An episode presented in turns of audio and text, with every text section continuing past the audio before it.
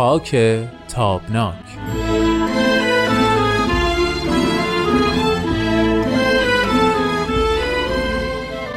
دوستان خوبم وقتتون بخیر. روز و شبتون بخیر خانم ها و آقایان.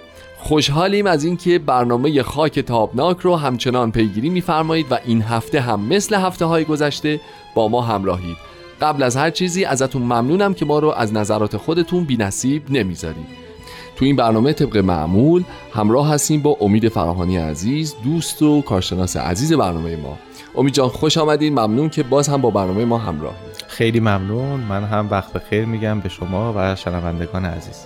متشکرم. اگه موافق باشی برنامه امروز رو با هم شروع کنیم.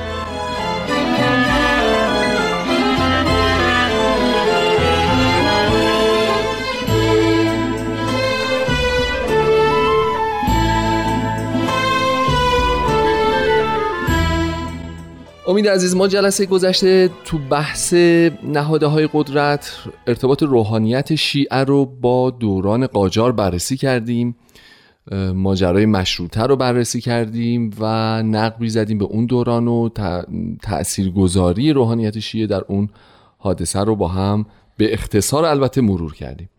در ادامه این بحث فکر می‌کنم می‌رسیم به دوران پهلوی یعنی طبیعتا الان باید صحبت بکنیم که ببینیم ارتباط بین روحانیت شیعه و رضاشاه در بدایت سلسله پهلوی به چه ترتیبی بود و این ماجراها چجور پیش رفت؟ انتهای جلسه گذشته اشاره کردی به اینکه قاجار در واقع شاید خیلی جدی نگرفت شاید خیلی به رسمیت نشناخت یا شاید توی مواردی همراه شد موارد کمتری همراه نشد و منجر به حوادثی شد که مثلا یکی از ماجراهاش همون جریان مشروطه و سرانجام نافرجامش به قول معروف حالا این بحث رو اگه موافق باشه ادامه بدیم ببینیم که ارتباط این طیف قدرتمند در ایران در دوران پهلوی با طبقه حاکم به کجا رسید چجوری شد و ارتباطاتشون چجوری تعریف میشه؟ بله خیلی ممنون. ماجرای ارتباط روحانیت شیعه به عنوان یک نهاد قدرت در دوران رضاشاه ماجرای جالبی است. فلواقع تصور عمومی این هستش که در دوره رضاشاه روحانیت شیعه فاقد هر نوع قدرتی شد. بله. در حالی که درستتر این مدعا این هستش که روحانیت شیعه در دوره رضاشاه به حد اقل قدرت خودش رسید. ولی هیچ وقت این قدرت به صفر نرسید. بله طبیعتا چون خواستگاه مردمی داشت خواستگاه مردمی داشت و خود رضا شاه هم. ببینید رضا شاه با نه با اسلام مخالف بود نه با روحانیت شیعه مخالف بود. بله. برخلاف تبلیغاتی که دربارش می‌کنن. رضا شاه با چیزی مخالف بود که روحانیت شیعه خودش رو می‌خواست نماینده اون بدونه. بله. و اون سنت بود. در واقع رضا شاه معتقد بود که ما دنیا تغییر کرده دنیا مدرن شده و جامعه ایران هم برای اینکه ترقی بکنه و در مدار توسعه قرار بگیره باید که مدرن بشه بله. به عبارتی باید که دست از سنت هایی که دست و پای تحولات رو در ایران بسته برداره برداشت. و بخشی از این سنت ها بارزترین نمودش هجاب روحانیت شیعه خودش رو پشتیبان و نماینده اون می‌دونست حالا میشه اینجوری فرض کرد که پس با این حساب رضاشاه مخالفتی با روحانیت شیعه داشت. اما وقتی ما تاریخ رو یه مقداری بیطرفانه ورق می‌زنیم می‌بینیم که نه این به این ترتیب نیست. در خیلی از جاها روحانیت اعمال قدرت هایی کرده اعمال نفوذ هایی کرده که جاهایی که رضاشاه حس می‌کرده که این به سیاست های کلی که در ذهن یا در عمل داره آسیب جدی نمیرسونه کاری به کارش هم نداشته, نداشته. ولی بله این یک واقعیت روحانیت شیعه قدرت محدودی پیدا می‌کنه.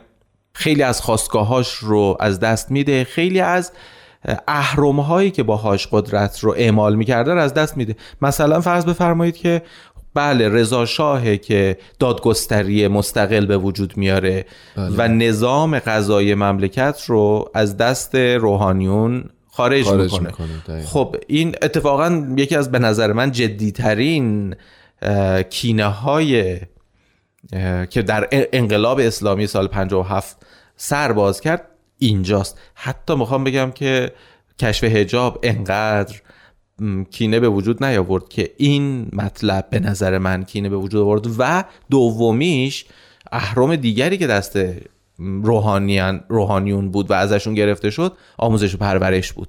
یعنی تاسیس یک سیستم آموزشی مستقل که اگر یادتون باشه مثلا رشدیه که اتفاقا تحت تاثیر تعالیم باب هست. رشدیه ازلی است. میاد و سیستم مدارس مدرن رو ایجاد می‌کنه. چون قدرت حاکمه نه قدرتشو داره نه شعورشو داره در زمان قاجار بله. که بخواد از این سیستم آموزش عمومی حمایت بکنه. خب بله روحانیون مدام فتوا میدن. امروز مدرسه می‌ذارن فردا مدرسه خراب میشه. یا مثلا بچه هاشون رو نمی‌ذارن که به مدرسه فرستاده بشه.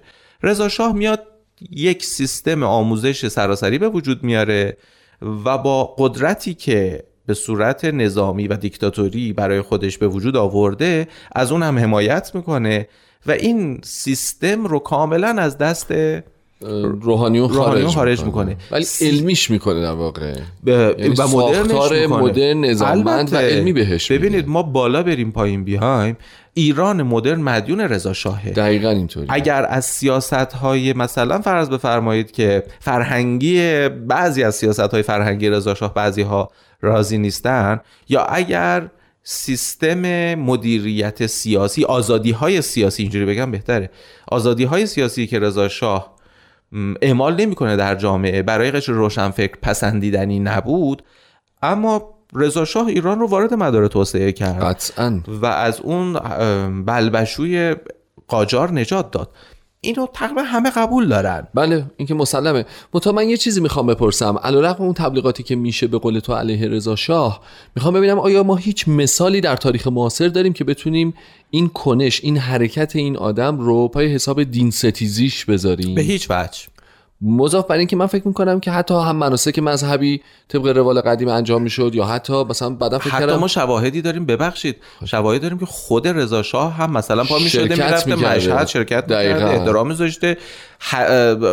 بودجه هایی رو اختصاص می‌داده به تعمیر مثلا فرض بفرمایید ذریح امام همینو می‌خواستم رضا و امثال هم. دقیقا. و مثلا هزار حالا امام رضا مثلا فرض می‌کنیم که یک قطب مذهبیه. ولی خب ما تو ایران خیلی امامزاده ها داریم که نه اون شهرت رو دارن نه اون مراجعین رو دارن. مثلا یه عده محدودی تو اون منطقه تو اون محل مثلا می‌شناسن. خب مثلا تو این پروژه مدرنیز... مدرنیزاسیون نمی‌تونست اینها رو کم بکنه یا فرمتش رو عوض بکنه یا حتی منتقل بکنه مثلا جادهش رو بکشه. ولی ما می‌بینیم که هیچ وقتی همچین اتفاقی در تاریخ معاصر نمیفته در نه نمیفته و حتی می‌خوام بگم که رضا شاه دغدغه های خیلی بزرگتری داشت. تا اینکه مثلا فرض بفرمایید بخواد بیاد مثلا یه امامزاده رو خراب بکنه. آها. پس در واقع ما انگ دین ستیزی رو طبعا نمی‌تونیم اینجا به کار ببریم و بپذیریم. نه ببینید آن چیزی که هنوزم که هنوزه دین ستیزانه محسوب می شود در ایران اون چیزی که ما امروز بهش میگیم سکولار. ببینید یک سوء تفاهم درباره سکولاریسم وجود داره. و مثلا فرض بفرمایید تفاوتش با مثلا اتئیسم. ببینید کسی که سکولاره دین رو باور داره قبول داره آفرین ولی, ولی کارکردش معتقده که حوزه کارکردش حوزه کارکرد قدرت دین رو اجازه نمیده که وارد آفرین. مثلا تصمیم گیری سیاسی بشه آفرین. ولی یک سیاستمدار نه تنها می‌تونه دیندار باشه مثل حزب دموکرات مسیحی مثلا آلمان بل یا مثلا فرض بفرمایید در خود امریکا اگر ب... مثلا فرض بفرمایید که طرف کاندیدای ریاست جمهوری رأی نمیاره چون مرمانه کاتولیک نیست. یعنی مردم براشون مهمه. حتی نوع دینی که طرف داره. اما در سیستم قانونگذاری نمی‌تونه اولوی حتی شما قوانین امریکا هنوزم که هنوزه در بسیاری از ایالت های امریکا بر اساس آموزه های مسیحی سخت جنین ممنوعه. به عنوان یک قانون.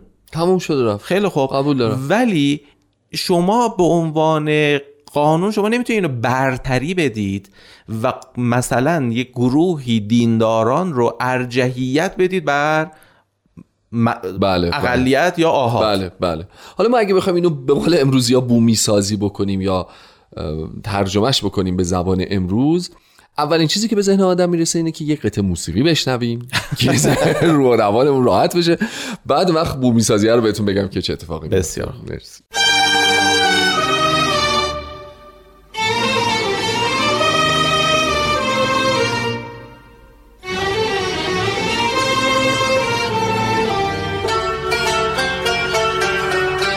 امید اون بومی سازی که گفتم در واقع می‌خواستم بگم که به اینجا می‌رسه که فرض بکن که ما یه سیستم حالا از مثال های تو استفاده می‌کنم. آموزشی سیستم غذایی در واقع بله. داریم که حالا درست یا غلطش رو کار نداریم. با یه مکانیزمی مثلا 200 ساله داره کار می‌کنه.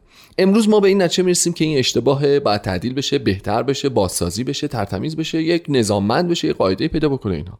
حالا این این مثلا سیستم 200 ساله دست اصلا کاری به این که چه کسی هست نداریم دست آقای الفه.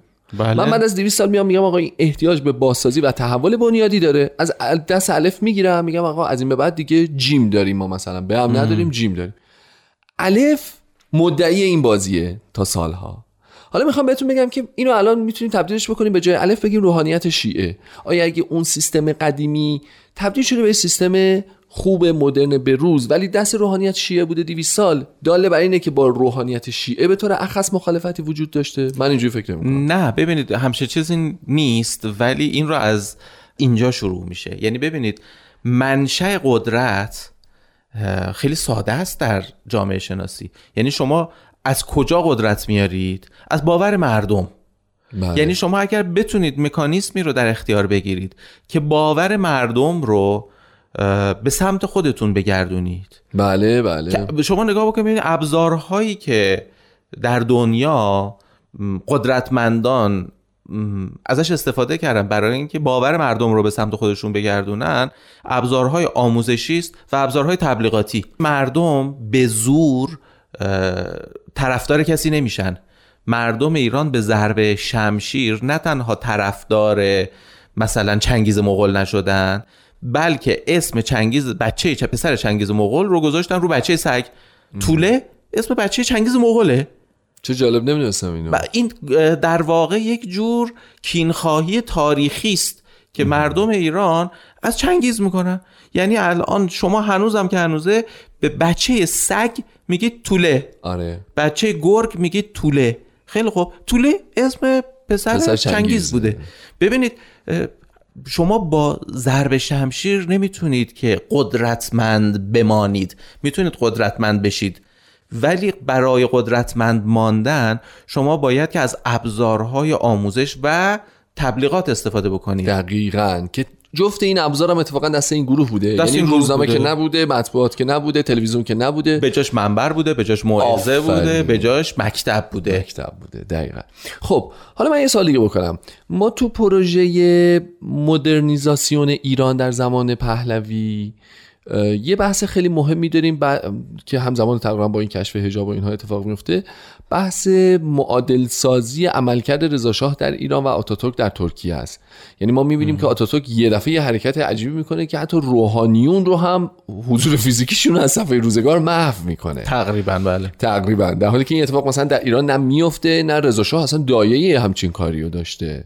ببین واقعا نمی‌دونم. یه بار دیگه همون یادم جلسات اول هم یک اشاراتی به این قضیه شد. واقعا من نمی‌دونم که چرا چرا مثلا آیا ریشه در همون قانون اساسی بود که تدوین شد؟ آیا روحانیت شیعه در ایران ریشه دارتر و مردمی تر بود نسبت به مثلا جامعه روحانیتی که در عثمانی و ترکیه بود؟ نمی‌دونم. ولی مشخصا این معلومه که اولا رضاشاه قصد نداشت که روحانیت شیعه رو از ریشه در بیاره. بله. بله شاخ و برگاش رو کوچیک کرد. بله کاملا. ولی از ریشه در نیاورد. و این اتفاقی بود که در دوره محمد رضا شاه اینا دوباره برگ دادن و از قبل هم مثل یه درختی که هرز شده تازه آره. شاخ و برگ بیشتر و ریشه های محکمتر و حضور قدرتمندتری در جامعه داشتن که حالا اگر فرصت بشه به این هم باید اشاره بکنیم. که در دوره محمد رضا شاه چی شد که اتفاقا روحانیت شیعه تنها گروهی که محمد رضا شاه صمیمانه دوستشون داشت مساعدتشون کرد و می‌خوام بگم ازشون حتی نمیترسید. روحانیت شیعه بود و معتقد بود که این روحانیت شیعه همیشه پشت و پناهشه و او همیشه پشت و پناه این گروه بود. دلایل خیلی روشنی هم داره این قضیه. بله قطعا که خب حتما بهش خواهیم رسید در برنامه های آینده اگه اجازه بدی یه ساعت کوتاه داشته باشیم بعد مبحث روحانیت رو با دوران رضا شاه دوباره ادامه بدیم. بسیار.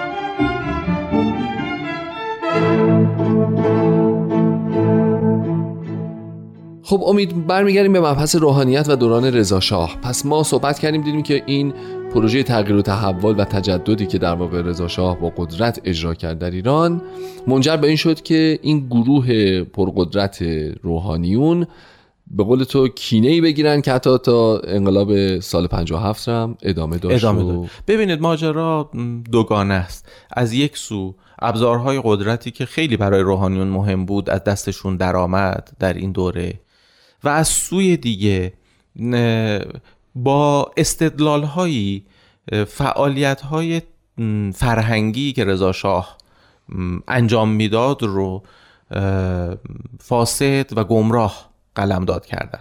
یعنی ببینید ما نکاتی توسط روحانیت شیعه در اون دوره ثبت و ضبطه که مثلا اگر کسی به لباس به احادیثی مثلا استناد می‌کنن که مثلا حضرت علی میفرمان که اگر تو لباس گروهی رو بپوشی از اون گروه محسوب می‌شوی. حالا بله. حدیث رو عربیش رو دقیقا نمی‌دونم. خب در واقع پروژه‌ای که رضا شاه باب می‌کنه در مثلا فرض کنید که هنوزم که هنوزه کلاه پهلوی فوش محسوب میشه. بله. چون رضا شاه حتی بر نمیتافت که مردم کلاه عثمانی بر سر بذارن. اساسا کلاه سر گذاشتن کار اسلامی نیست. ولی روحانیت شیعه به کلاه عثمانی هم قانع بود. رضا شاه می‌خواست که تمایز بین کلاه عثمانی یعنی بین عثمانی و ایرانی رو همچنان حفظ بکنه. اومد گفتش که همون کلاه عثمانی باید لبه داشته باشه و شد کلاه پهلوی.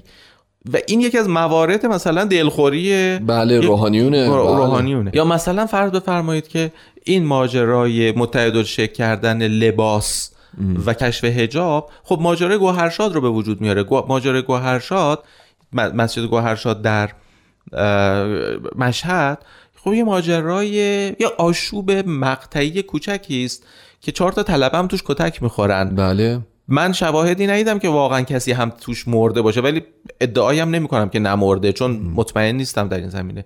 ما در تاریخ ایران متعدد از این مثلا فرض بفرمایید که درگیری های خرد و کلان داریم.